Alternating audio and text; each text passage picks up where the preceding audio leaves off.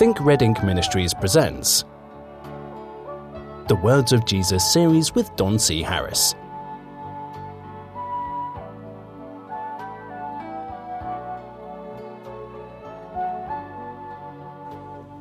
Hello, my friends, and welcome once again to the Words of Jesus series. Don Harris here, your host, and taking you through some more red ink.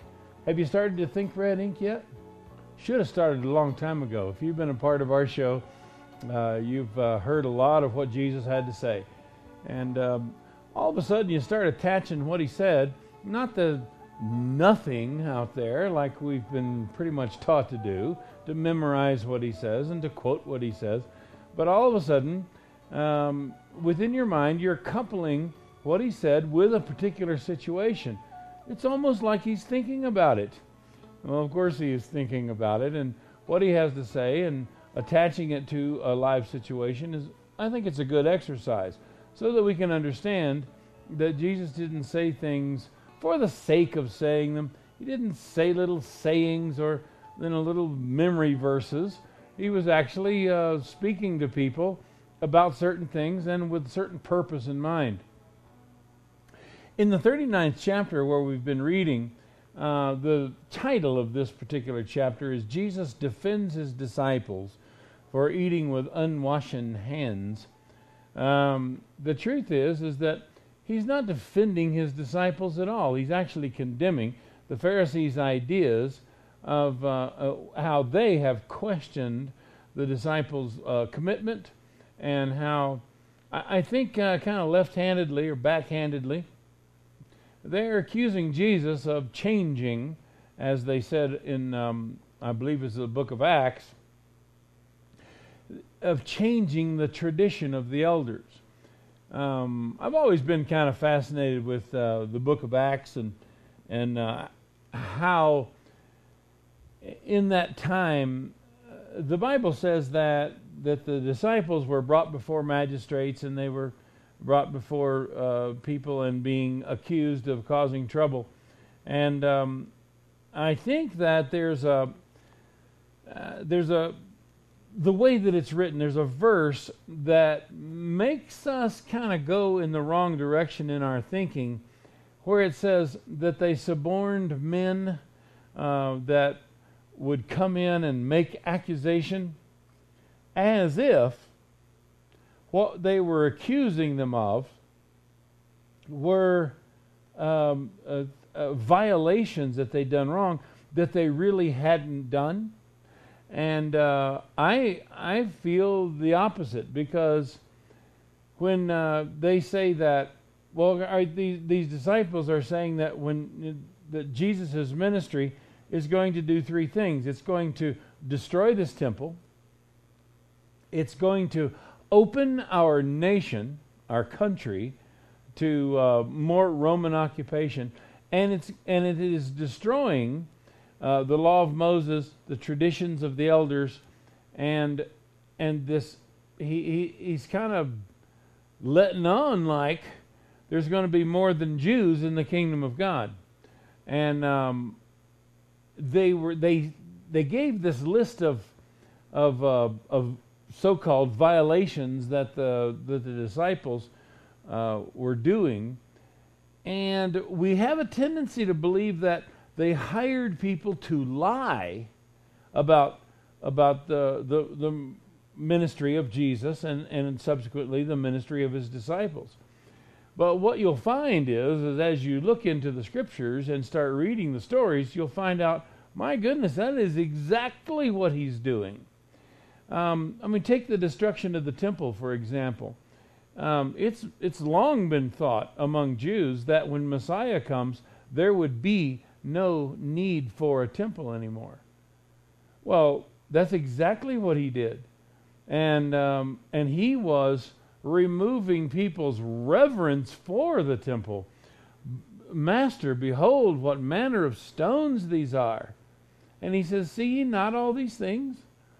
You know, he, he, he's uh, kind of downplaying their reverence for the temple. Why is that? Well, the temple represents what Jesus was trying to do on a personal level. And again, here we have this this personal and institutional balance that is constantly going on. It, it goes on today. Is the church an institution, or is the church a gathering of, of people that have individual relationships with God? Well, I'm here to tell you that that's uh, the, the second is exactly what he's trying to do. That's exactly what the church is supposed to be a place of, of fellowship and a place of, of, of congregation and convocation of the people who have a personal relationship with God. Uh, it's not to be an institution. It's not. You don't join the you know the church in order to be a part of the kingdom of God. It's not an institution. It shouldn't be an institution any more than a uh, I always give the example of uh, would you attend? I ask people, would you attend? I, I shouldn't say attend. I should say, would you want to go to a hospital whose reputation it is that anyone who ever goes in it never comes out of it? Well, the church's reputation in the world should be more like a hospital than a glee club or a, you know a, a, a Rotary club or a Moose club or a, a, whatever kind of a, lodge or a gentleman's club or whatever clubs we might have in mind. It, it it's the thought of church should be a place where people in need come, receive from the, from God, and develop personal relationships with God, not through a church or through a pastor or through a liturgy or through, uh, you know, uh, denominational guidelines, articles of faith, or all the rest of this stuff, and even baptism. It's it's not a matter of coming through the church to God. You're you're putting it into a, a wrong idea, a wrong connotation. Jesus, his whole purpose in ministry was to eliminate that institutional idea, which subsequently eliminates the need for the temple at all. If the sacrifice of God, the atonement of the Lord uh, uh, for, for our sins, is all done within us, if Christ is indeed within us, and if the kingdom of God is, as Jesus said, within you, if, if, it, if these things are all internal, how can they develop an external institution? So you find the disciples being accused of, you know, if these people have their way, you know, it's going to destroy the temple. Well, that's the and, and and as I say, some people think that they hired liars to say this, but the truth is, is they hired men to say this, other than the people to to whom uh, there there was benefit. Um, sometimes, if a person who doesn't necessarily benefit in a certain situation that they're promoting, they, they feel like that they're neutral. And so these men, they came and made these accusations, but those accusations were so. It says that, that he's come to destroy the law of Moses. Well, you might have real trouble with that, and some a lot of people do, but I don't. I understand exactly. I it wouldn't surprise me at all that that's what they were preaching that the law of Moses is for people who, have, who are of no spirit whatsoever. It, it shows us uh, how we can and should live in a, in a, uh, in, in a republic, in a, in a society. It, it's, it's perfect for that. However, when a person becomes regenerated, when, they, when Christ starts to be formed in them, the law all of a sudden starts to evaporate. This is why Paul said, that if you live of the Spirit, you're no longer under the law. Well, if that's not an elimination of the law, I don't know what is. So we can eliminate the law by obeying it by our own volition, by our own power within us. So the law is not to be, uh, and I, I happen to believe that this is what Jesus was saying when he said that not one jot or one tittle of the law shall uh, in any wise fail until all be fulfilled. All what be fulfilled?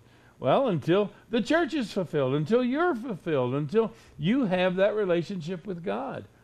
Now, I don't have to worry about you killing anybody, not if the Spirit of God is in you. Uh, I don't have to worry about you keeping the Sabbath day if the Spirit of God is in you, or taking your wife, or taking a man's wife, or taking his money, or you know stealing from him, or not honoring God. All the whole list of uh, of commandments. All these are going to be kept. They're going to be kept from the inside out. So the the the outer law, I can see it being destroyed. How about the fact that they were accused? Uh, uh, the the disciples were accused of uh, taking away our nation. Um, the the the idea of the elimination of bloodline salvation. Jesus says, "I have sheep that are not of this fold." What fold? Children of Israel. His intention was to save the entire world in the way that he, you know, the way that he had in mind to do so. I don't think he had in mind at all that the Gentiles were to come and sit in the seats that were designed for the Jews. I don't know that he had any idea at all that the Jews would reject him so and murder him and plot against him. But that's exactly what happened. So I, am I'm, I'm just saying that as we look at the, at the, the ministry of the disciples and we see the institutions of God, uh, we find that you know, Jesus' ministry, carried to its fullest extent, eliminate this institutional type religion, which requires laws to be written. As I say, the Jews were really concerned about uh, disobeying God to the point of being uh, brought back into captivity. So they built fences around the laws and made things. Well, Jesus said it this way You, you lay on men burdens grievous to be borne, but you won't touch them with one of your fingers.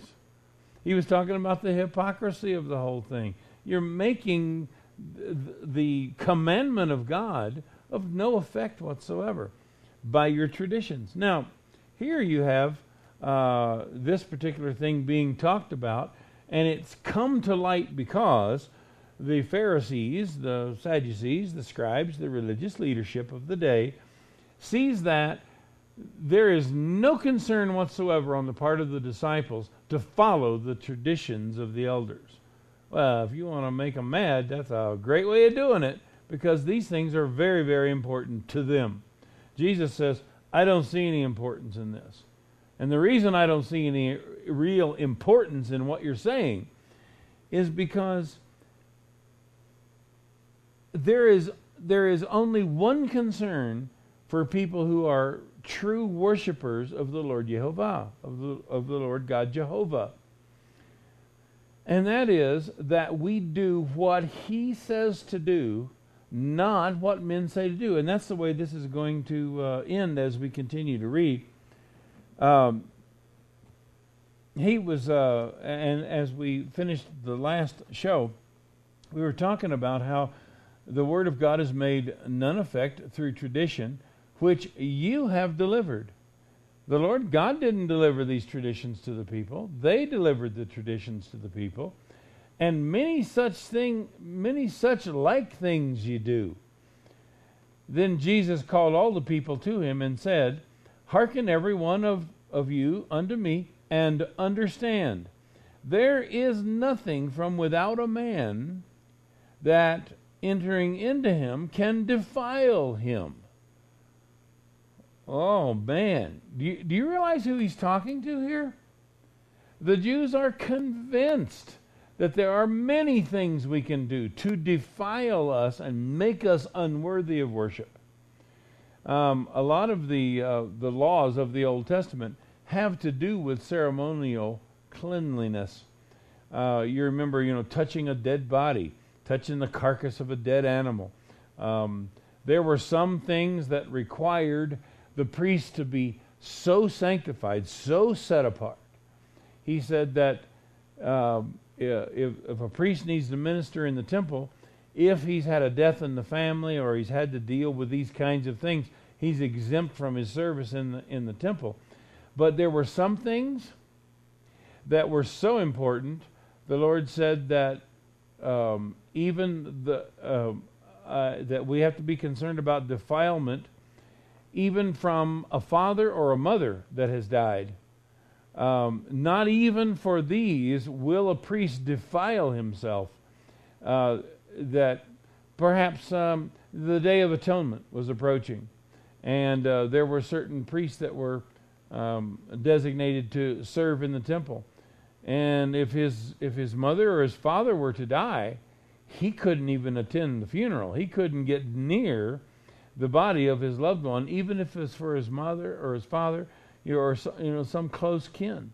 So these kind of things were taken very, very seriously. And uh, here you have uh, Jesus saying that uh, there's a misunderstanding here. Um, we talk about uh, uh, de- defilement by eating uh, foods that are unclean, for example. Jesus is saying here that there is nothing entering into a man's mouth that will defile him. Wow, man, you're going against, you know, years, eons of tradition here against the Jews. They're not going to like what you're saying. But he says it's not what goes in a man's mouth that defiles him, it is what comes out of him that defiles him. Uh, and, and in other Gospels where this is found, he goes on to say that it is because, for, he says, for out of the abundance of the heart the mouth speaks. And in the heart of man there are defilements, there is corruptness, there's excess, there's there's there's so much bad within mankind that the indicator of some of this badness that defiles him is what comes out of his mouth. It's what he says with his mouth. I really don't think that that the that the the modern conventional church takes this seriously at all. Oh, they don't want you cussing. They don't want you saying ugly things. You know, they don't want you using certain words. But if you're able to curse a man without using curse words, it seems to be okay. If you can, you know, say that a, a guy is going to hell because he believes a certain thing, that's okay. But if you were to just outright say, damn him, oh, I can't believe you said that. What is going on here? This is this is traditions that is violating the or uh, making the commandment of God of no effect. He's saying we have this whole thing back to front here. You're concerned about little things that irritate you or that you don't like Perhaps your grandmother didn't like them. Perhaps uh, you know your your church doesn't appreciate it. They don't like it. But the end result is worse than had you done it the other way. Well, how do these things happen? We just don't think. We're just operating in knee jerk eh, reactions to life and to, to religion and to everything else. And and our and our traditions seem to be more important to us than than anything else. Again, you're having you know traditions replacing commandments of God. He says, "But the thing which comes out of the man, those are they that defile a man. If any man has ears to hear, let him hear." You know, every time you hear that, here's what you should hear the Lord Jesus say. Not everybody's going to understand what I'm saying here. That's exactly what he's saying. Not everybody's going to understand what I'm talking about. If you understand what I'm talking about, then hear what I'm saying. Make these changes in your life. Perfect yourself in this area. But frankly, not everybody's going to understand this. And you know what? Not everybody does. Now, when Jesus retired from the people into, into the house, his disciples came to him and said, Knowest thou that the Pharisees were offended at these sayings? Oh boy. And Jesus says, Duh. okay, maybe I added that. But Jesus was sure he was aware that it offended the Pharisees. Do you realize there's people out there that need to be offended? They need to be. They, they need to have that rock of offense that stands in front of them. They, it, these things need to be said to them. And we ought not be so. Um, I think this was just the old fashioned respect for the Pharisee and the Sadducee uh, you know, the, the spiritual leadership of the day. I think this is just the old fashioned respect. Oh my goodness, I can't believe you said that. Do you realize that when you said that, you offended these people? Now, here's the way Jesus replied. Um, and this is, this goes back to what I was saying before, that uh, there are certain traditions that are, they're good. Some of them are not so good. And, um, but they all come from men. So I would say that the, the, the default reaction to a tradition is to reject it. You'd be safer to reject all tradition than to accept all tradition. However, there are some traditions that are just they're just good. They're just plain old good, and uh, and they keep us on track and they keep keep life happy and they you know they're just they're just good traditions. However, none of them none of them supersede the laws of God ever ever. Is it your tradition to keep Easter on Sunday?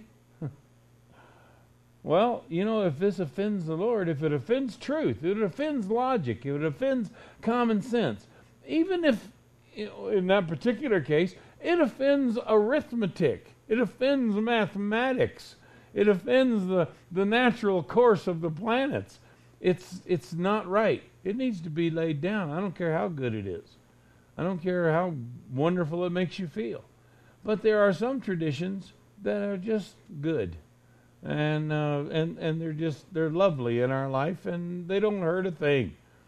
Um, but when it, when it comes to these kind of things, when it comes to making this decision, we have to use within ourselves. We have to have the this red ink within us so that we can make these decisions.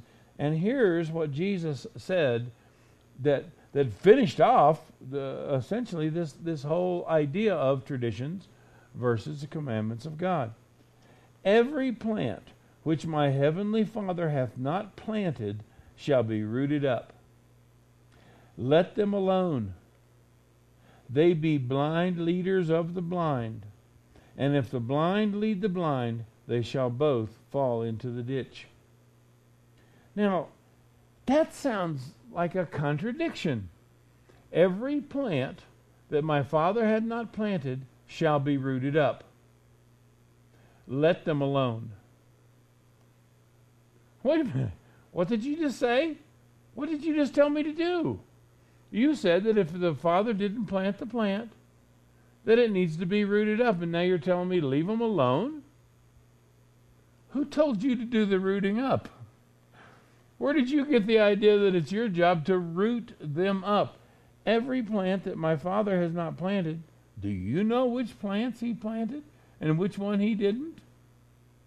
Listen, you're not going to know until the end. You're never going to know, I doubt.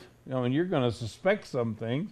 I certainly suspect some things, but I'm, I'm going to be surprised. We're all going to be surprised. But it's his job to root them up, not yours. Every, every plant that my father didn't plant, he's well aware of what he planted.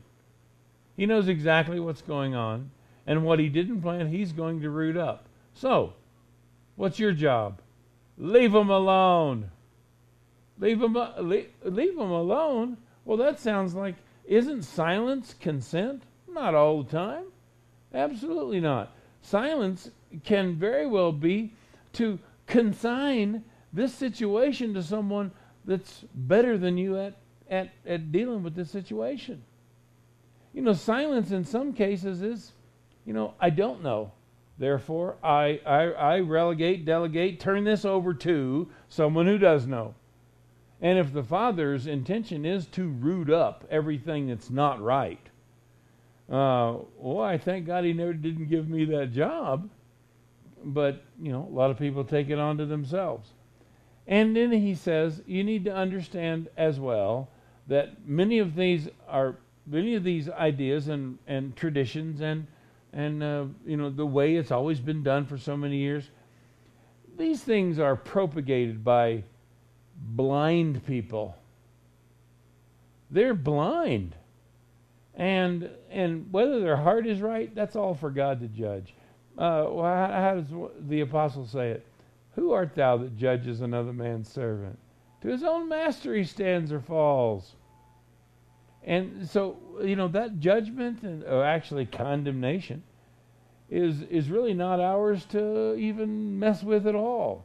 And he says that these these things are going to happen, and uh, and and you can take comfort in knowing that it's not it's not really your duty to do this, but the beautiful thing about blind leading the blind is they don't they don't carry each other into the center of the highway. They don't prosper in this situation. They both end up in the ditch. Peter the disciple said, "Declare unto us this parable." Jesus says, "Are ye also without understanding?" Whew. You know, these things are so familiar to me because I've spent time before the Lord and had Him ask me these questions. You know, can, you know, I, I really like. I've been reading this and I don't understand it. I'd love for you to enlighten me on this, and I'm, I'm just, I'm going to wait for you to open these things to me, and you just feel like, why don't I understand this? He says, "Are you without understanding also? Do you not perceive that whatsoever thing that uh, uh, from without entereth in, into a man, it cannot defile the man, because it entereth not into his heart, but into his belly, and goeth out into the draught, purging all food. Well, he, he got a little graphic there, didn't he? And uh, that which cometh out of the man, that defileth the man. For from within, out of the heart of men, thefts, covetousness, wickedness, deceit, lasciviousness, an evil eye, blasphemy, pride, foolishness. All these evil things come from within, and they defile the man. What a list. And where did he get this list? From your heart. So listen to what we say, listen to what comes out of our mouth. If you want to deal with things that'll make you better, these are the things we need to deal with. Let's talk about this next time. Can we do that? Time's gone for now. I'd love for you to write to me, Don at thinkredink.com. Until next time, Think Red Ink, my friend.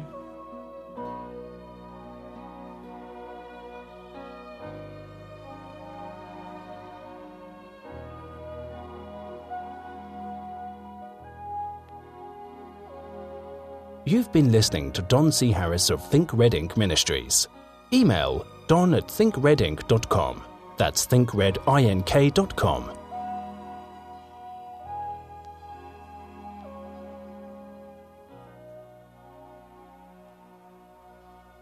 Join us again for the next episode in the Words of Jesus series.